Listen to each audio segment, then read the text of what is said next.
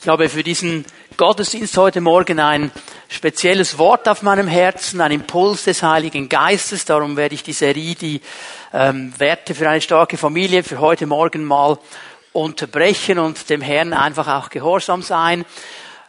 Wir leben ja in einer ganz speziellen Zeit.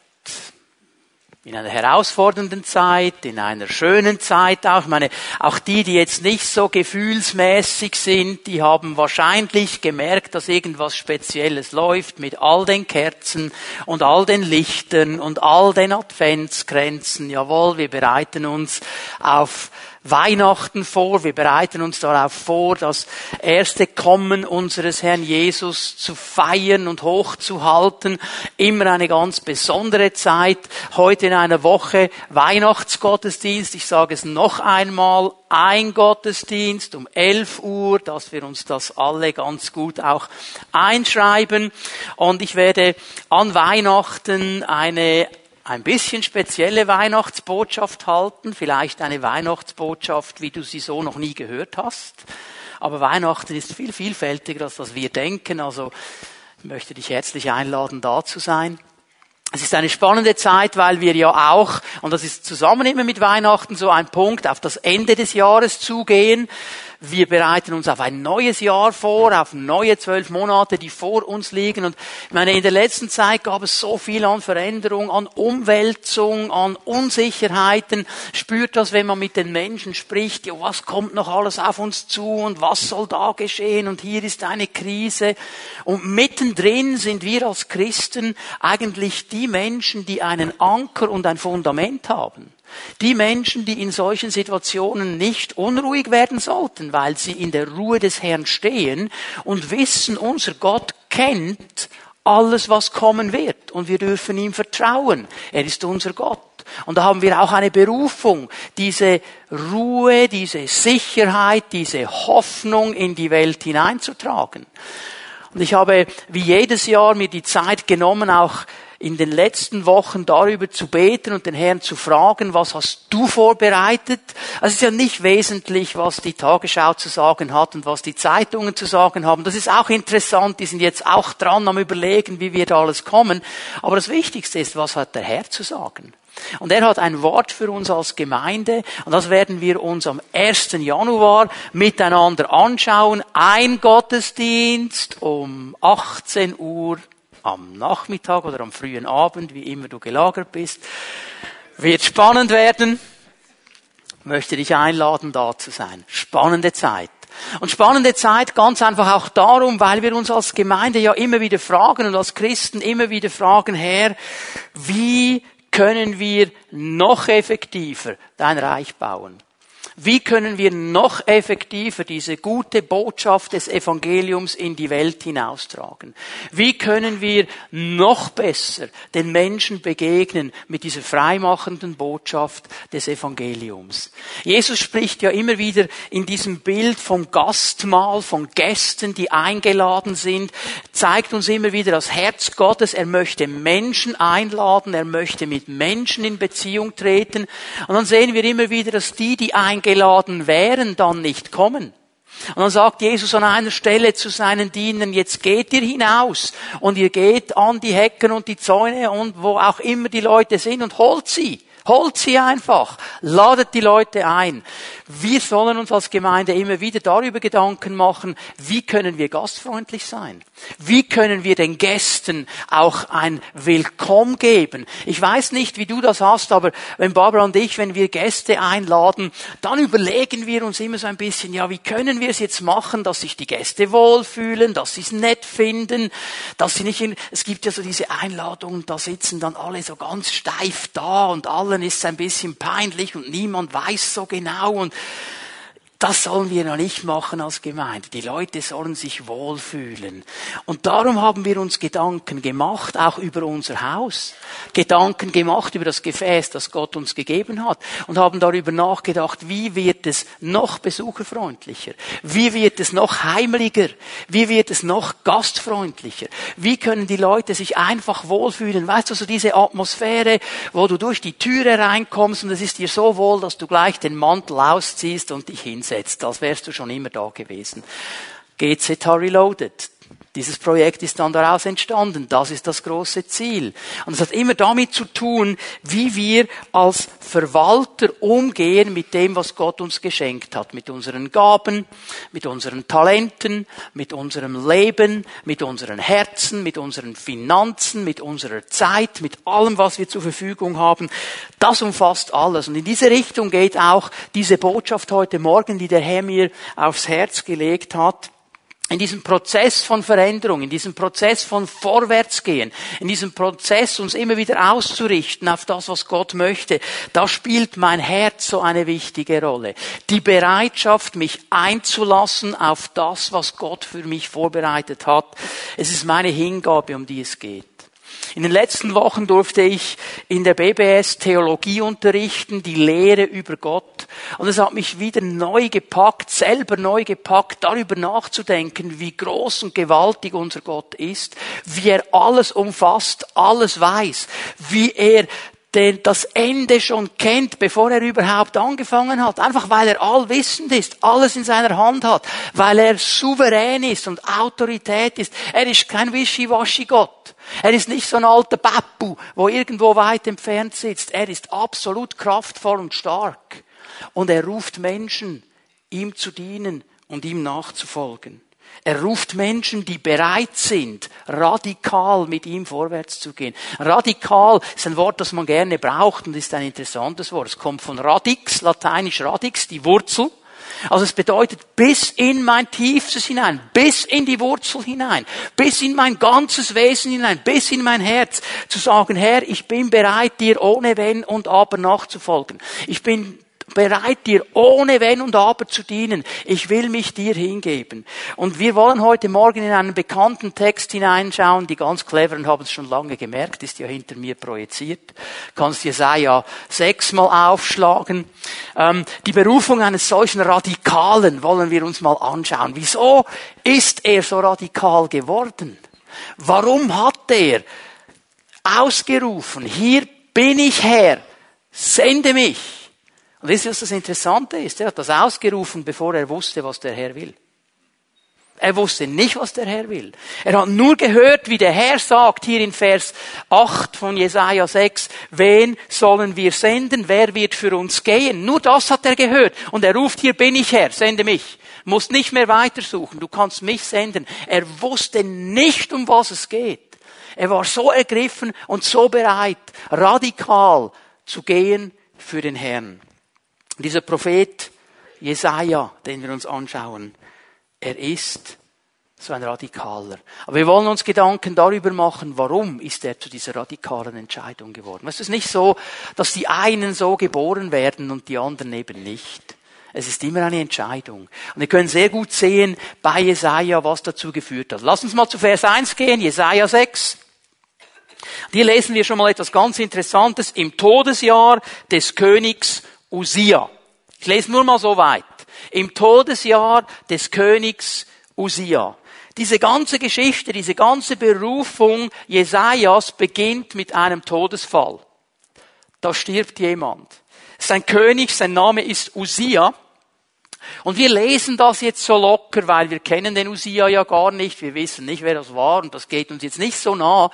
Wir müssen aber verstehen, dass das für Jesaja und für ganz Israel eine ganz, ganz schwierige Situation war. Der Usia war einer der besseren Könige Israels. Da gab es ja eine ganze Palette von verschiedenen Königen.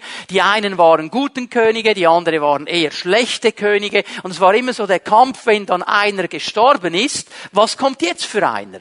Das war eine schwierige Situation.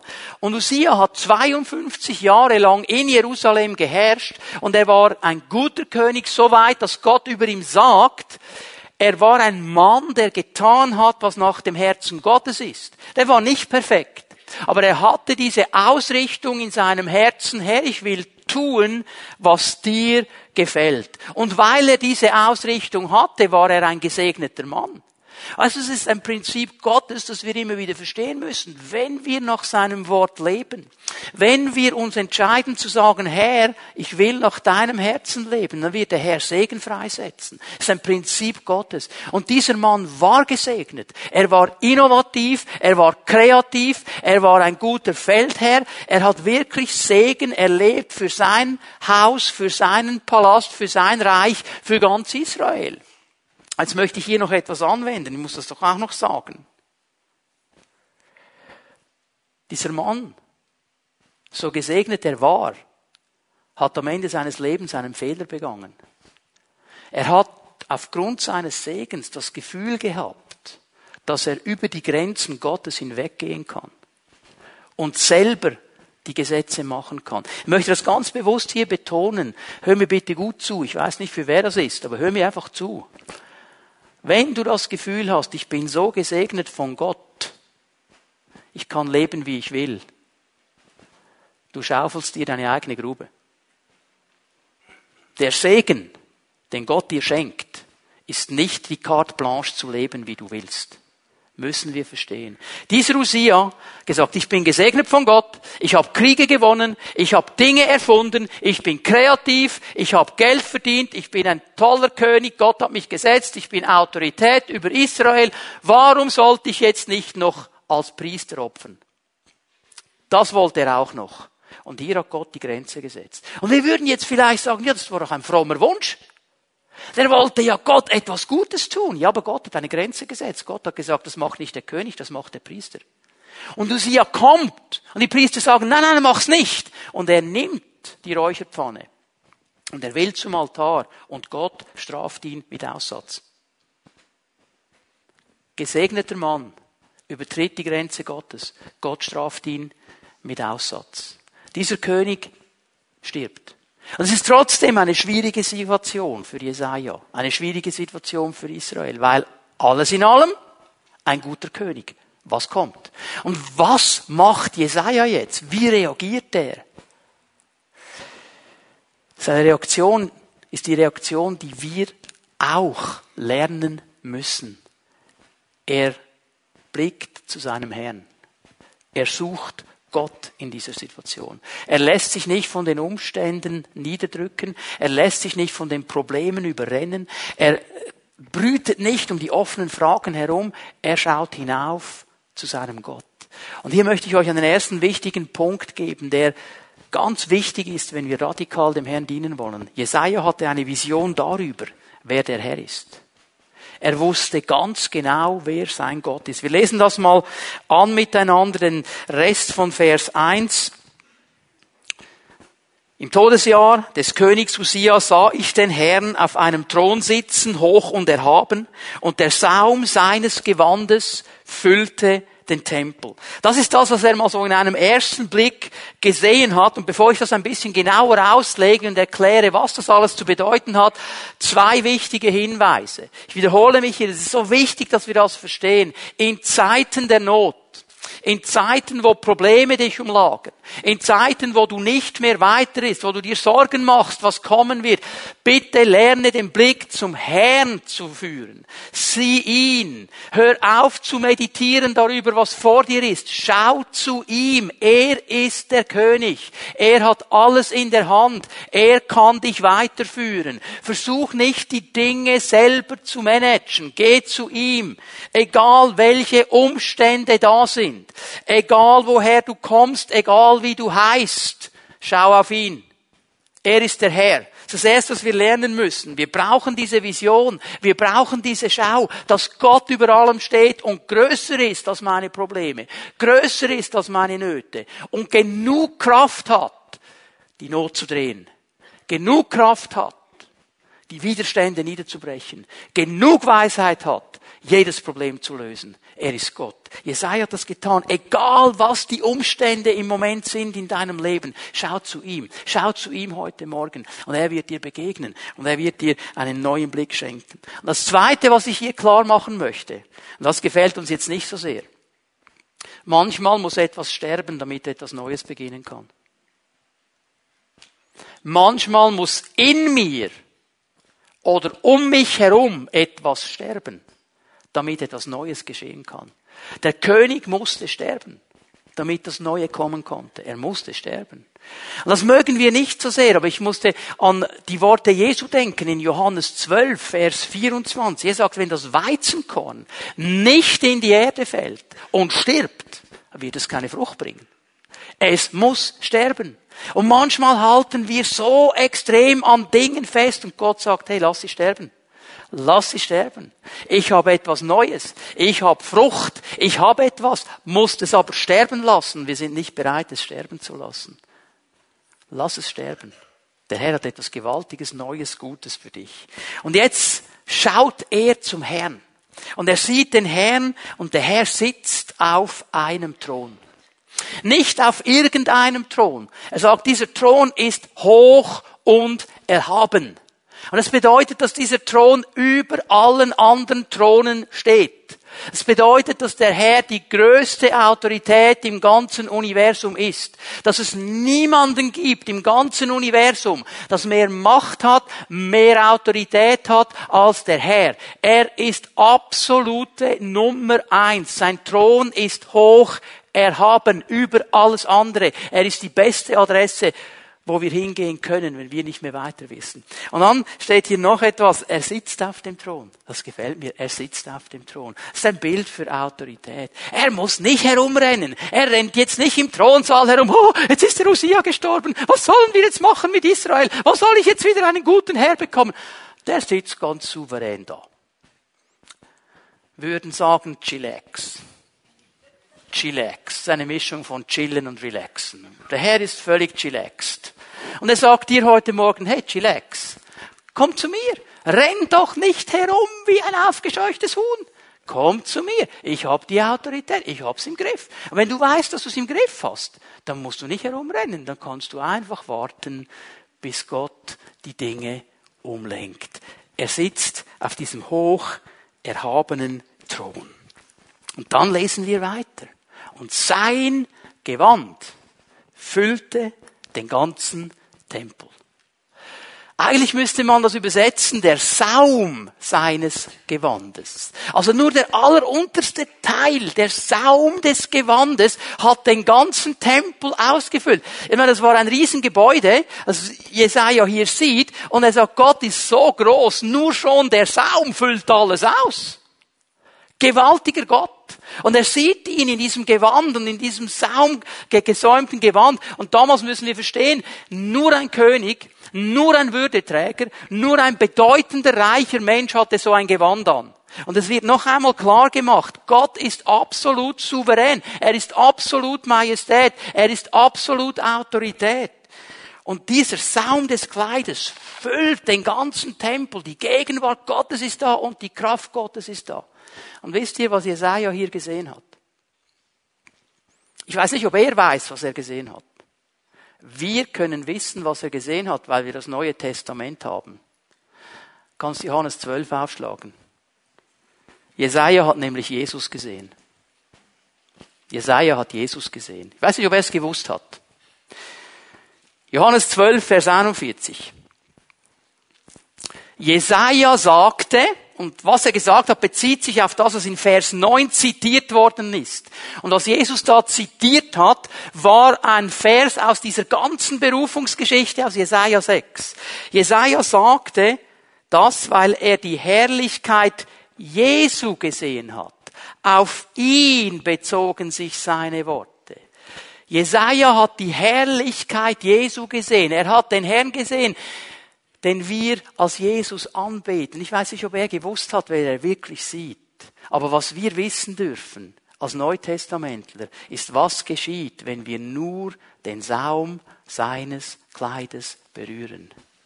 Das reicht. Da war eine Frau, die hat gesagt, wenn ich nur den Saum seines Gewandes berühre. Und sie war radikal genug, jeden Widerstand zu brechen, durch die Menschenmenge hindurchzudrängen und den Saum Jesu anzufassen. Und in dem Moment kommt die Kraft Gottes und heilt sie. Nur schon der Saum Jesu. Das ist das, was Jesaja hier sieht. Das ist das, was er sieht. Und er sieht noch mehr, Vers 2. Und über ihm standen Seraphime. Das ist eine Art von Engeln bedeutet die Feurigen, die hatten 6 Flügel. Mit 2 hielt ein jeder sein Angesicht bedeckt, mit 2 hielt ein jeder seine Füße bedeckt und mit 2 hielt ein jeder sich in der Luft. Und unablässig rief der eine dem anderen zu und sprach, heilig, heilig, heilig ist der Herr der Heerscharen, die Fülle der ganzen Erde ist seine Herrlichkeit. Ich kann jetzt nicht alles auslegen, hier musst du mal in die BBS kommen, da reden wir darüber, da lege ich dir genau aus, was diese verschiedenen Flügel alles zu bedeuten haben. Diese Zeit haben wir heute Morgen nicht. Ich möchte nur ein bisschen eingehen auf das, was wir in Vers 3 lesen. Heilig, heilig, heilig ist der Herr der Heerscharen. Das ist das, was diese Seraphimen proklamieren vor dem Thron Gottes. Heilig, heilig, heilig. Das ist so stark im Hebräischen. Kadosh, Kadosh, Kadosh, Yahweh Zewaot. Heilig, heilig, heilig, Herr der Heerscharen. Der dreimal heilige Gott, das bedeutet, Gott ist so heilig wie sonst gar nichts. Das ist das absolute Maß an Heiligkeit. Wenn die Hebräer dreimal etwas betont haben, haben sie gesagt, es gibt nichts Größeres. Es gibt nichts Heiligeres. Es ist der absolut heilige Gott, der absolut Höchste, der absolut Größte. Und er ist ein General. Der Herr der Heerscharen. Er hat ein ganzes Heer von dienstbaren Geistern, wir nennen sie Engel, die für ihn da sind, die bereit sind, die auf sein Wort gehen. Wir müssen verstehen, dass der Teufel nur 1/3 der Engel mitnehmen konnte. 2/3 sind immer noch beim Herrn. Der hat immer noch mehr. Jesus hat gesagt zu Petrus, als der da mit dem Schwert ein bisschen verteidigen wollte, was ist los, Petrus? Weißt du nicht, dass ich meinen Vater rufen könnte und er würde mir mehr als 12 Legionen Engel schicken? Eine Legion hat 6.000, also mehr als 72.000 Engel. Könnte ich, habe ich Kraft. Und wir müssen wieder neu verstehen, dass der Herr hoch und erhaben auf seinem Thron sitzt, dass er der Heilige ist und dass er der Herr der Heerscharen ist und dass er alles weiß und alles kann und sein Arm nicht zu kurz ist, uns zu begegnen und seine Weisheit weit mehr ist als das Problem, das mich im Moment beschäftigt. Und wir kommen zu ihm. Wir brauchen eine klare Vision, wie gewaltig er ist. Und das brauchen wir immer wieder. Und das will jede Situation verändern. Es wird verändern. Und jetzt geschieht etwas ganz Interessantes. Jesaja hat diese Vision. Wer ist der Herr? Und das Zweite, was wir in diesem Text sehen, dass er noch eine Vision hat. Nämlich eine Vision über sich selber. Er sieht sich selber vor diesem heiligen Gott. Vers 5 in Jesaja 6. Da sprach ich, wehe mir, ich bin verloren. Denn ich bin ein Mensch mit unreinen Lippen. Und ich wohne in einem Volk mit unreinen Lippen. Und meine Augen haben den Herrn der Heerscharen gesehen. Aber Jesaja hat verstanden, was auch wir wieder neu verstehen müssen. Wir müssen wieder verstehen, dass kein Mensch, keiner von uns, vor diesem heiligen, mächtigen Gott bestehen kann. Keiner. Hast du übrigens gemerkt, dass Gott noch kein Wort gesagt hat? Gott hat noch nicht geredet. Nur was er sieht, was Jesaja sieht, überwältigt ihn so massiv, dass er versteht, hier kann ich nicht bestehen. Ich kann nicht bestehen vor diesem Gott. Und wenn wir radikal für Jesus sein wollen, ihr Lieben, dann müssen wir zuerst radikal mit uns selber sein. Da beginnt es. Radikalität beginnt da mit mir, wo ich vor diesem Gott stehe und merke, ich kann nicht bestehen vor diesem heiligen Gott. Kein Mensch kann das. Keiner, egal wer ich bin, egal was ich tue, was ich getan habe, was ich tun werde, ich kann Gott damit nicht beeindrucken, nie, das wird nie funktionieren. Bitte hör mir gut zu, kein Werk, das wir tun, kein Gedanke, den wir denken, und sei er noch so fromm, sei er noch so heilig, kann vor Gott bestehen, weil Gott ist dreimal heilig. Alles, was du und ich an heiligen Dingen tun können, das ist nicht in seiner Liga. Und kann nicht bestehen vor ihm. Egal, wer wir sind und wie wir heißen. Die Beziehung zu Gott, bitte lasst uns das verstehen, ist so anders als die Beziehung, die wir hier auf Erden mit Menschen leben. Weißt du, in diesen Beziehungen hier, in dieser Welt, man redet so von Vetterli-Wirtschaft. Kennt ihr den Begriff, oder? Einander einen Stein in den Garten werfen. Und dann mag vielleicht das funktionieren, dass du deine Ausbildung, deine Erkenntnis, deine Errungenschaft, deine Erfolge in die Waagschale wirfst und die anderen sagen, boah, ey, der hat's aber im Griff. Da kannst du vielleicht deine Herkunft und dein Bankkonto in die Waagschale werfen. Das gilt in dieser Welt, aber nicht vor Gott. Und nicht vor Gott. Und so viele Christen versuchen, diese Dinge in die Waagschale zu werfen, um vor Gott gut dazustehen. Jesaja hat's verstanden. Wird nicht funktionieren.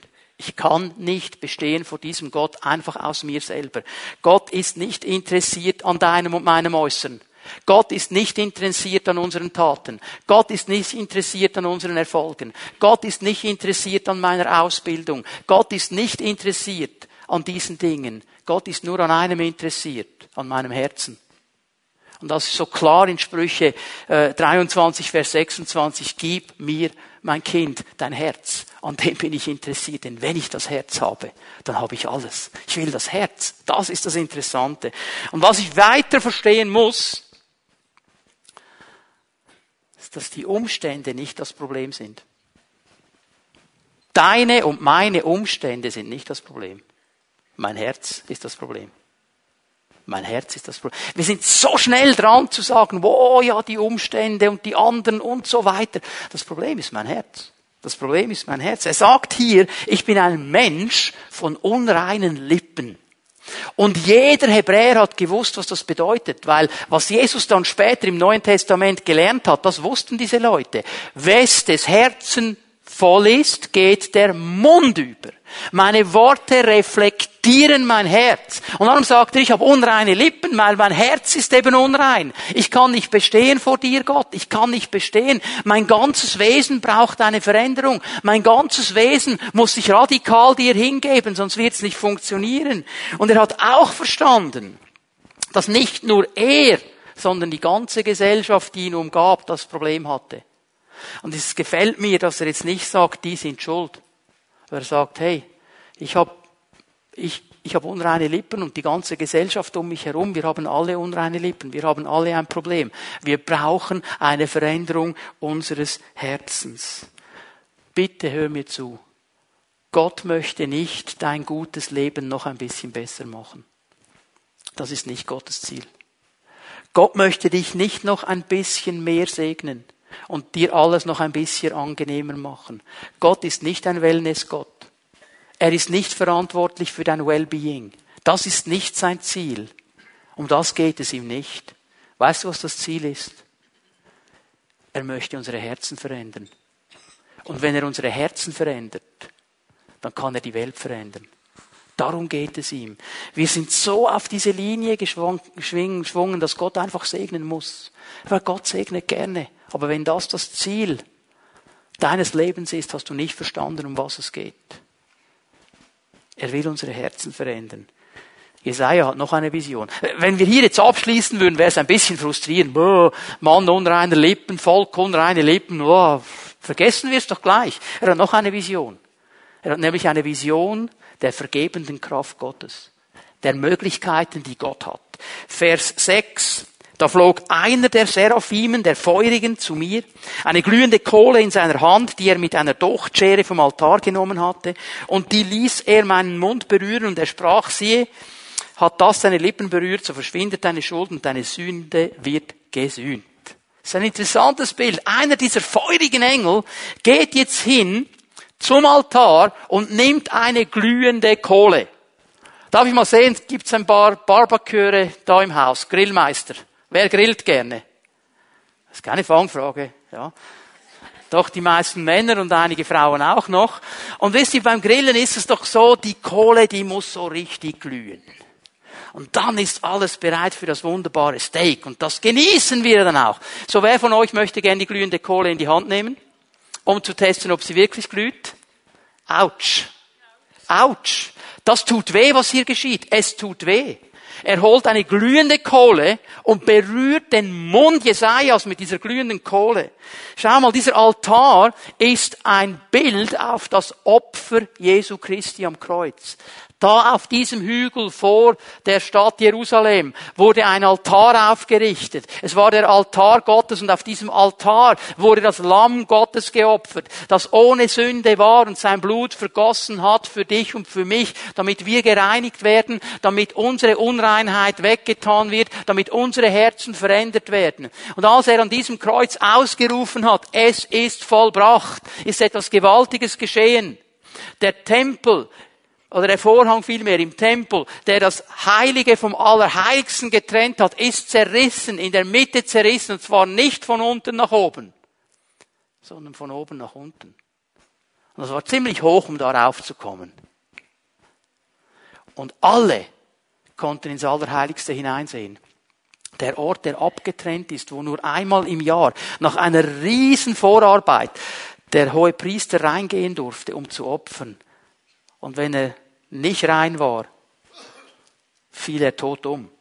Verstehen wir? Und jetzt ist es offen für uns alle. Jesus hat das geöffnet. Jesus hat all unsere Unreinheit weggenommen. Er hat all diese Dinge weggenommen und hat uns einen Weg geöffnet zurück ans Herz Gottes. Wir können vor Gott aus uns selber nicht bestehen.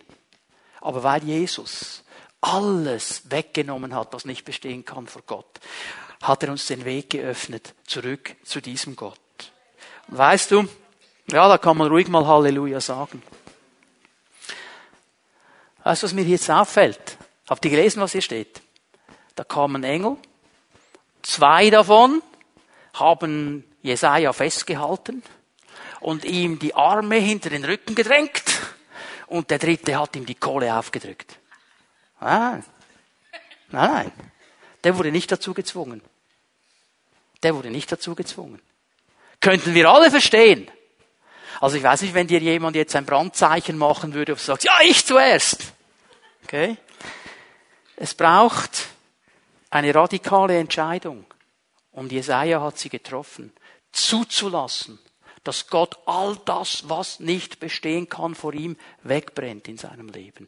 Feuer ist eine wunderbare Sache, aber Feuer ist auch hier, um wegzubrennen. Und wisst ihr, was wir Pfingstler vergessen haben? Dass Jesus der ist, der mit Geist und Feuer. Ja, Geist ist okay, Kraft ist okay, Power ist okay, Geistesgaben sind okay, Heilungen sind okay. Haben wir verstanden, dass der Heilige Geist auch ein heiligender Geist ist, der mit Feuer kommt? Haben wir nicht so gern. Brennt weg. Und genau das hat Jesaja hier verstanden. Sind wir bereit, diesem Ruf Gottes zu folgen, ganz radikal? Dinge sterben zu lassen, wegbrennen zu lassen, weil sie nicht bestehen vor dem Herrn. Jesaja hat noch etwas gesehen. Jetzt kommen wir zu diesem Vers, den wir ganz am Anfang gelesen haben. Vers 8. Jesaja hat verstanden, dass das Werk Gottes auf dieser Erde nur in Zusammenarbeit von Gott und Mensch wirksam werden kann und vorwärts gehen kann. Ich habe mir schon ein paar Mal gedacht, es wäre so einfach gewesen, wenn Gott einfach alles selber machen würde.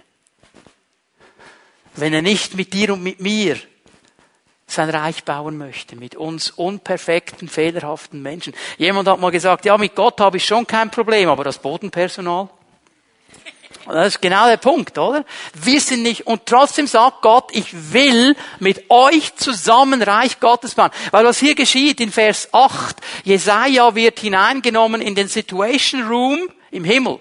Also im Weißen Haus gibt's ja einen, da werden dann die ganz heißen Dinge diskutiert und die Aufträge erteilt. Der Himmel hat auch so einen Situation Room und da sind 3 am Diskutieren. Wieso komme ich drauf, dass es 3 sind? Weil sie in Mehrzahl reden und ich weiß, es gibt den Vater, den Sohn und den Heiligen Geist.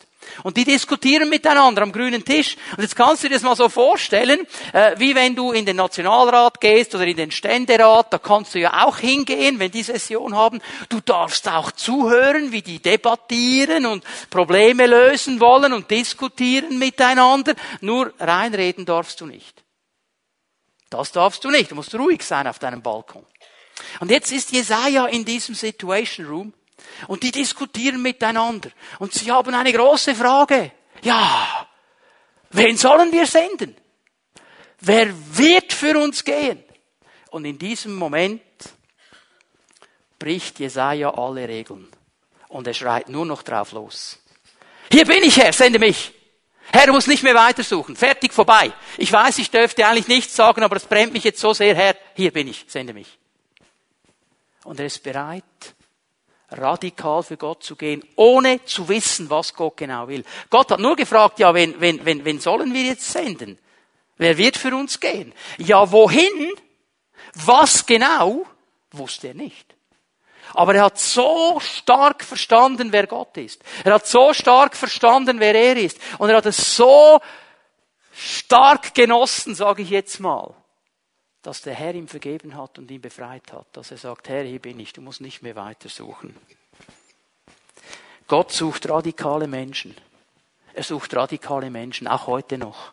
Weißt du, dieser Situation Room im Himmel, der ist immer noch aktiv. Gott ist immer noch an dieser Frage dran. Wen sollen wir senden? Wer wird für uns gehen? Er ist immer noch aktiv. Er sucht diese radikalen Menschen, die alles daran setzen, seinen Namen groß zu machen. Die alles daran setzen, Reich Gottes zu bauen. Und ich weiß genau, was jetzt abgeht in uns, wenn du so etwas hörst. Also die einen, die haben schon, als sie den Predigtitel sahen, innerlich mal auf Abstand geschaltet. Ich habe keine Zeit und es überfordert mich und ich will und dann kommen all diese Ausreden und dann kommt noch dieses blöde Bild. Innerlich eigentlich eine Angst, die so falsch ist, wo du davon überzeugt bist, dass Gott dich genau dahin sendet, wo du nie hingehen möchtest.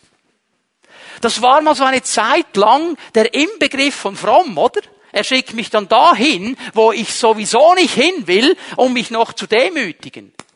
Eine Dame, die jahrelang Kinderarbeit gemacht hat, die wurde dann mal befragt, oder? Ja, magst du überhaupt Kinder? Nein, die regen mich völlig auf. Das ist völlig mühsam mit diesen Belgen und mache ich gar nicht gerne. Unter Zwang. Und jetzt denken einige, die arme Frau. Ja, die armen Kinder. Stell dir mal vor, wie die den Dienst gemacht hat. Und Gott hat auch darunter gelitten, weil das ist nicht das, was er wollte. Hör mal, wenn du nicht gerne kalt hast, er wird dich nicht nach Sibirien schicken. Okay? Easy. Okay? Also hab keine Angst. Er wird dir nicht an einen Ort schicken, wo du vergewaltigt wirst, weil dann kannst du gar nicht dienen. Stell dir mal vor, du bist da reingedrückt, frierst dir alles ab, was du dir abfrieren kannst, und jetzt solltest du noch von der herzerwärmenden Liebe Gottes predigen. Ja, bravo. Vergiss es. Das ist nicht mein Gott. Mein Gott weiß genau, wo er dich hineinsenden kann, damit du einen Unterschied machst. Er weiß es genau. Hab doch keine Angst. Sei ein Mensch, der sagt, hier bin ich, Herr, sende mich. Und du wirst herausfinden, wenn er dich sendet, das wird gewaltig sein, es wird stark sein. Wisst ihr, ich habe mich mit Hand und Fuß und allem, was ich hatte, gewehrt, ins Wallis zu gehen. Wollte ich nicht. Überall in der Schweiz. Nicht das Wallis. Ich. Und der hat mir gesagt, mein Sohn, das ist genau der Ort, wo ich dich haben will. Und weil ich ihn kenne, bin ich gegangen. Und es waren mit die 7 besten Jahre meines Lebens. Weil Gott ein guter Gott ist. Leg diese Angst auf die Seite. Und dann gibt es einige, die denken, ich bin zu jung, ich bin zu alt, ich bin nicht ausgebildet, ich kann das nicht, ich bin überfordert und. Hör mal, wir können ein bisschen in die Bibel hineingehen miteinander. Kennt ihr Gideon? Ja, der Engel begegnet ihm und sagt, streitbarer Held. Der hat sich versteckt in der Tenne, weil all diese räuberischen Völker gekommen sind, die Ernte geklaut haben, die Israeliten unterdrückt haben. Der hatte Angst, war da in der Tenne drin. Der Engel kommt, hallo, streitbarer Held. Gideon sagt, jetzt hast du dich aber geirrt, Herr Engel. Falsche Adresse. Das bin ganz sicher nicht ich, denn ich bin zu jung. Ich bin der Jüngste in meiner Sippe und meine Sippe ist die unbedeutendste in ganz Israel. Und der Engel sagt, ja, aber wenn ich dich als streitbarer Held sehe, dann bist du ein streitbarer Held. Es geht nicht um deine Sippe und um dein Alter. Wenn Gott über dein Leben etwas aussagt, dann gilt, was er sagt. Und Gideon wurde radikal. Er wurde radikal. Und er ging. Petrus, Das ist auch so ein Spezialist. Ein Fischer vom See Genezareth. Also ein richtig ulchiger Typ, ein bodenständiger Mann. Der wusste, wie man arbeitet. Der hatte Schwielen an den Fingern, immer ein bisschen von Fisch gerochen. Und jetzt nimmt ihn der Herr und sagt, hey, du wirst ein Fels werden, du wirst stark werden, du sollst dann, wenn du durch deine Trübsalzeit gegangen bist, die Brüder stärken. Klarer Mann. Und er kämpft immer ein bisschen damit. Und dann steht er zusammen mit Johannes vor dem Hohen Rat. Das war die akademische Intelligenzia der damaligen Zeit. Das waren die Akademiker. Und die können sich nicht einkriegen. Weil Petrus ihnen Antworten serviert und die sagen, wie geht das? Das ist ein Fischer vom See Genezareth, aus Galiläa. Übrigens, wisst ihr, was wir noch wissen müssen, der galiläische Dialekt. Der war am meisten verspottetste in ganz Israel. Man hat gesagt, die aus Galiläa versteht man ja nicht. Die reden so einen komischen Dialekt. Und jetzt der Fischer aus Galiläa, der nie eine Hochschule besucht hat, und er führt uns vor in dieser Weisheit. Wie geht das? Nur mit dem Herrn. Nur mit dem Herrn. Hör mal, es kommt nicht darauf an, was du für eine Ausbildung hast. Es kommt darauf an, dass du wie Petrus sagst, hier bin ich, Herr, brauche mich, sende mich, ich bin bereit. Und dann hatte der eine Krise. Wisst ihr, wir müssen manchmal das romantisch Harmonisierende, das wir haben, wenn wir die Bibel lesen, auf dieser, hast du das Gefühl, er hat sich gefreut, als Paulus kam? Paulus war ein Akademiker. Der war Intelligenzia. Und dann war er noch ein Verfolger der Gemeinde. Ja, hast du das Gefühl, Petrus hat gesagt, Halleluja, jetzt kommt der Paulus, jetzt retten wir die ganze Welt. Der hat gesagt, den will ich nicht. Den schicken wir zurück nach Arabien. Hau ab, will dich nicht haben bei mir. Weil er ihm vorgeführt hat, du bist nur ein Fischer. Auch. Ganzer Feind. Ganzer Feind. Und wie hat Paulus gekämpft? Verfolger der Gemeinde? Meinst du, der Teufel hat ihm das nicht unter die Nase gerieben?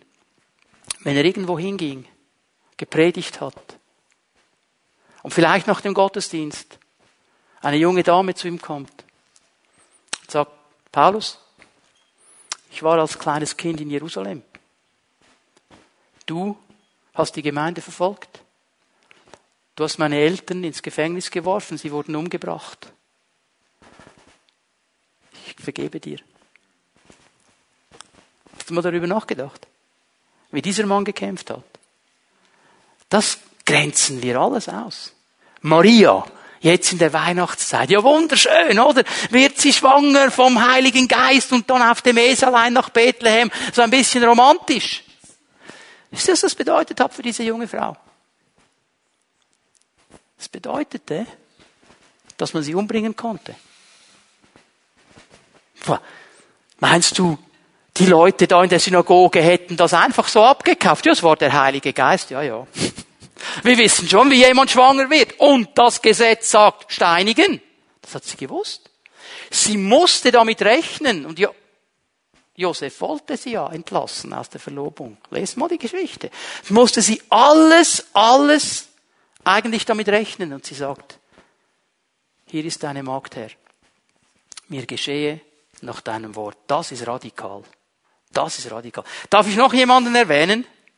Phöbe. Ja, genau. Hä? Wer? Phöbe? Phöbe. Römer 16. Ich möchte dir nämlich zeigen, dass Gott sein Reich baut mit ganz vielen Leuten, die wir gar nicht kennen. Ja, Gideon, Paulus und so weiter. Okay. Phöbe? Phöbe.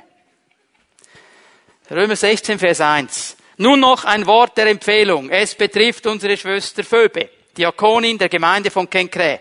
Sie ist durch den Herrn mit euch verbunden und ich bitte euch, sie so aufzunehmen, wie es jedem zusteht, der zu Gottes heiligem Volk gehört. Steht ihr in jeder Angelegenheit zur Seite, in der sie eure Hilfe braucht, denn auch sie ist vielen, nicht zuletzt mir selbst, eine große Stütze gewesen.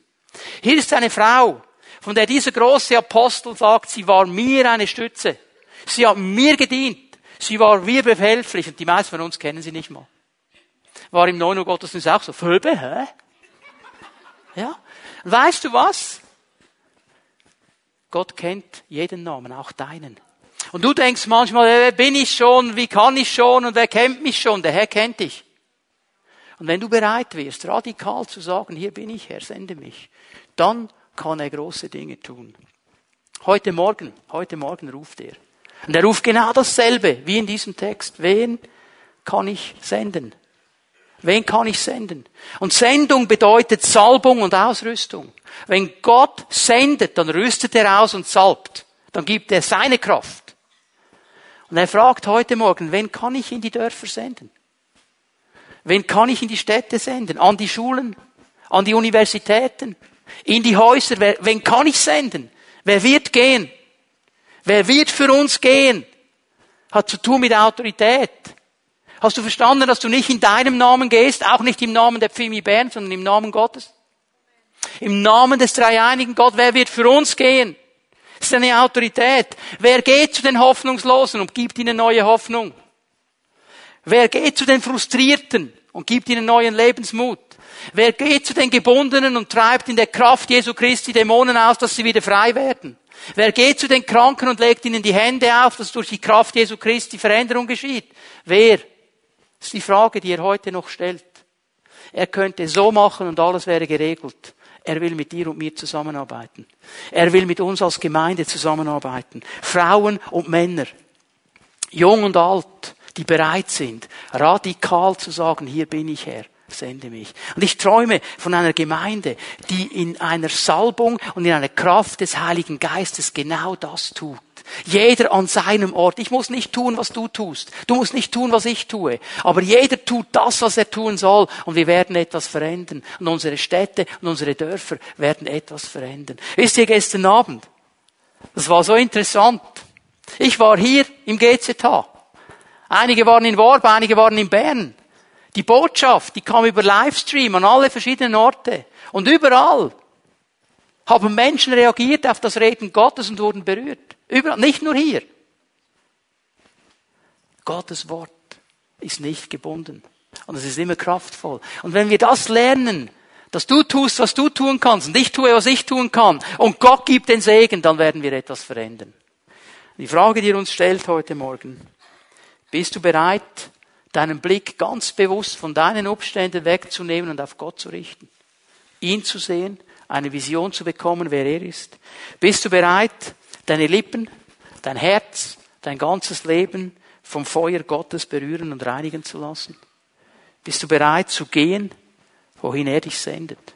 Bist du bereit, wie ein Jesaja, radikal zu sagen, hier bin ich, Herr, sende mich?